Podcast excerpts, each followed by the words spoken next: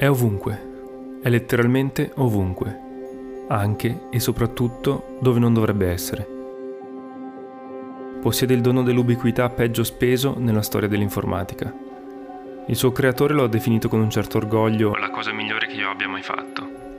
Può palesarsi quando meno te lo aspetti tra le vignette di un fumetto, accanto a un meme, oppure in un documento del CERN, sempre con la stessa sfacciata e scanzonata disinvoltura è il Comic Sans, il font più divisivo della storia. Io sono Cristiano Ghidotti e ti racconto la sua genesi e i suoi effetti nefasti. Dove? Beh, qui su Spegni e Riaccendi.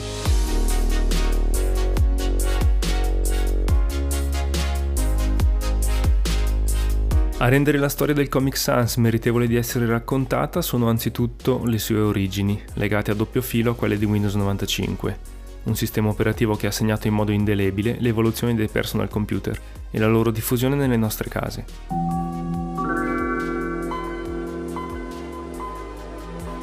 L'idea è balzata in testa nel 1994 a Vincent Conair, classe 1960, designer e dipendente di Microsoft. La sua è stata un'intuizione tutto sommato giustificata e giustificabile, dar vita a un font dallo stile meno formale rispetto a quelli tradizionali, per impiegarlo poi nei programmi destinati ai più piccoli. All'epoca, difficilmente, ha immaginato cosa avrebbe involontariamente scatenato. Conair non era nuovo a progetti di questo tipo, aveva già creato alcuni font adatti a programmi per bambini. Quando però si è trovato di fronte a una versione beta di Microsoft Bob ha subito capito che c'era bisogno di realizzarne un altro, più amichevole del Times New Roman allora impiegato nei fumetti che davano voce ai personaggi. Per chi non lo sapesse, Microsoft Bob era un software che ridisegnava l'interfaccia del sistema operativo Windows in chiave cartunesca, rendendola così accessibile anche ai più piccoli. Il progetto si rivelò ben presto un fallimento, tanto da essere accantonato a un solo anno dal lancio. Conner disegnò i caratteri del Comic Sans a mano libera, semplicemente muovendo il cursore del mouse sullo schermo. Prese come ispirazione due fumetti allora presenti nel suo ufficio, la versione di Batman Il ritorno del Cavaliere Oscuro, curata da John Costanza, e quella di Watchmen a cura di Dave Gibbons.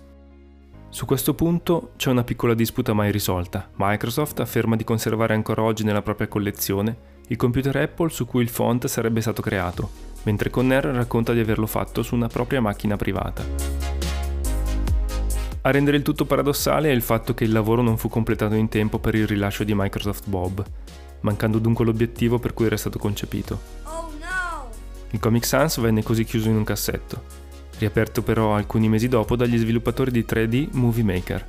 Il programma, che molti ricordano con un po' di nostalgia, è stato infatti il primo a impiegarlo. Il software permetteva di posizionare i personaggi tridimensionali in ambienti predefiniti, per poi animarli con effetti e suoni dando vita a brevi cortometraggi.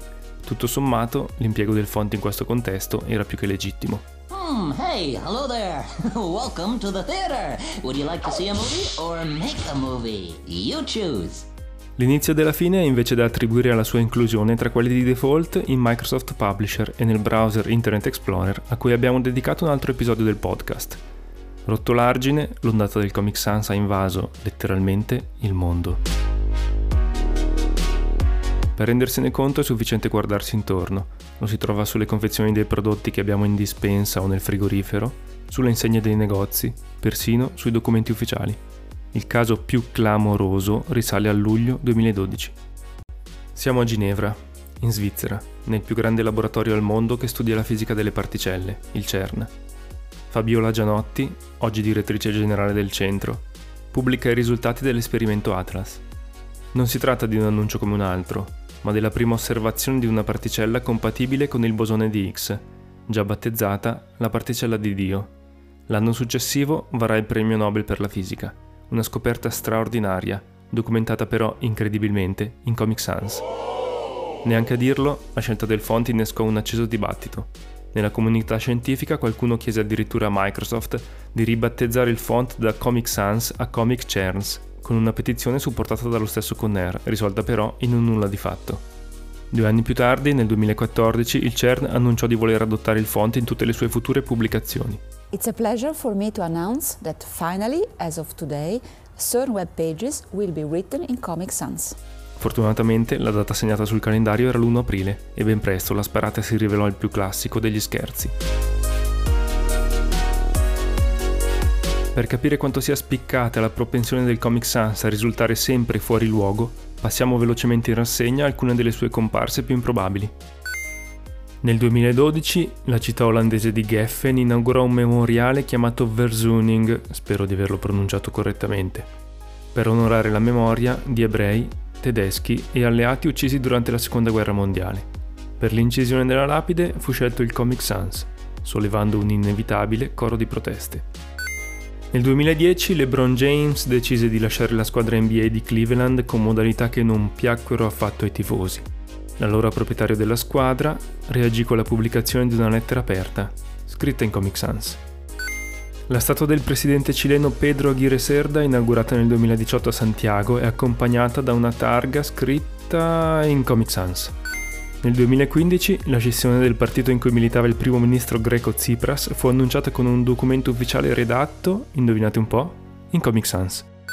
Nel 2019 l'avvocato di Donald Trump scelse il Comic Sans per rispondere a una richiesta dell'intelligence americana a proposito del coinvolgimento di alcuni esponenti repubblicani in uno scandalo legato all'Ucraina. I am going to be the greatest jobs president that God ever created. Rimanendo in ambito politico, nell'acceso dibattito sulla Brexit, il profilo ufficiale Twitter del Partito Conservatore pubblicò un'immagine a sostegno della propria causa con scritte, ovviamente, in Comic Sans. Non è difficile immaginare quale sia stata la reazione della community.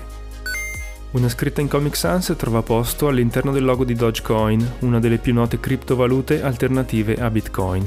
In questo caso, però, è coerente con la natura stessa della moneta virtuale, nata a fine 2013 come meme e per fare il verso a quelle allora più importanti in circolazione.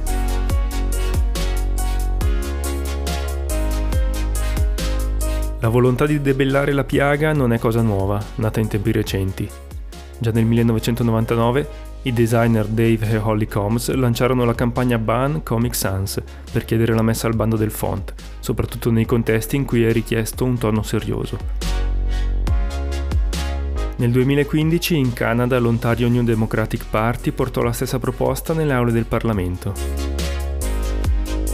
Ricordate quando prima ho citato Dave Gibbons e la sua versione del fumetto Watchmen presa come fonte di ispirazione per la creazione del Comic Sans? Beh, il suo parere è impietoso. Una vergogna che non abbia semplicemente utilizzato il font originale. Comic Sans è un vero casino. Penso abbia lettere della forma particolarmente brutta. Il saggista e documentarista Errol Morris ha condotto nell'agosto 2012 una ricerca sul tema giungendo alla conclusione che i messaggi scritti in Comic Sans sono interpretati dai lettori come meno autorevoli, la più classica scoperta dell'acqua calda. Secondo uno studio di Test Magazine, il 44% degli insegnanti lo utilizza per il materiale educativo da distribuire agli studenti. A questo proposito va però spezzata una lancia a favore del Comic Sans. Alcune ricerche lo ritengono uno dei font più adatti alla lettura per chi è affetto da dislessia o disfluenza, ovvero la difficoltà nell'elaborare un corretto susseguirsi delle parole. C'è inoltre chi afferma sia adatto per insegnare ai più piccoli la scrittura per via della sua natura sans serif, senza grazie.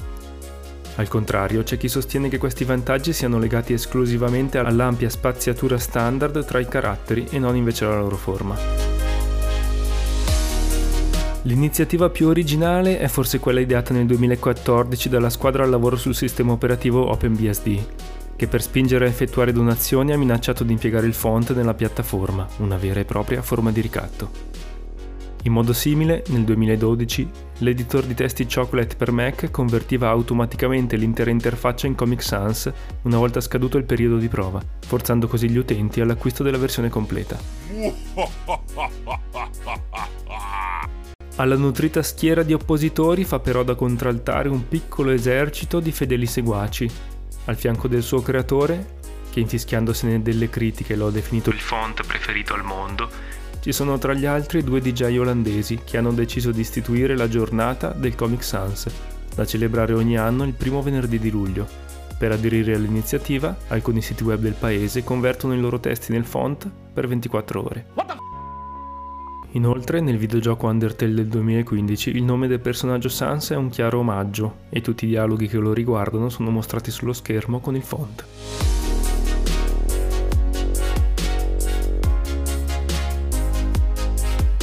L'impatto del Comic Sans è stato tale da portare a un quarto di secolo dal suo esordio alla nascita di font a lui ispirati, qualcosa di simile a dei restyling o a delle evoluzioni o involuzioni, decidete voi.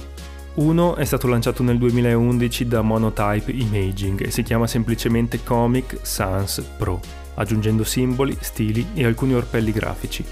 Una sua variante è stata inclusa nel sistema operativo Windows 8 per non farsi mancare nulla è stato lanciato il primo di aprile, portando molti a pensare fosse uno scherzo. Purtroppo era tutto vero. L'altro si chiama invece Comic Papyrus, ribattezzato Comic Parchment per questioni legali.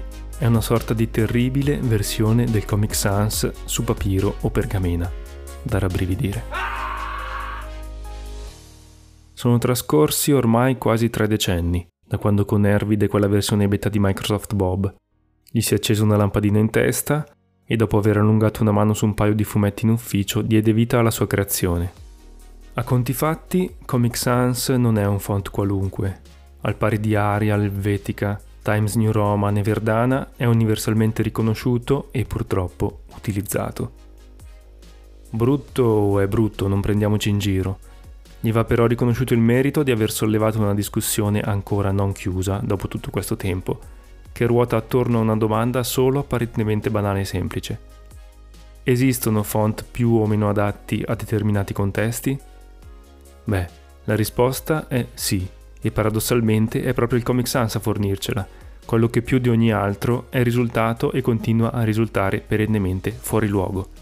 Se non ci fosse bisognerebbe... no, non esageriamo. Il Comic Sans è il proverbiale goffo elefante in cristalleria. La sua comparsa costante e ineluttabile è un'entrata a gamba tesa sulle ginocchia del buon gusto, più inadeguato di un termosifone in agosto e più fastidioso del gesso che stride sulla lavagna. Per favore, scegliete un altro font. Se gli episodi di Spegni e Riaccendi ti piacciono, votali sulla tua piattaforma di podcast preferita. Altrimenti, grazie comunque per l'ascolto.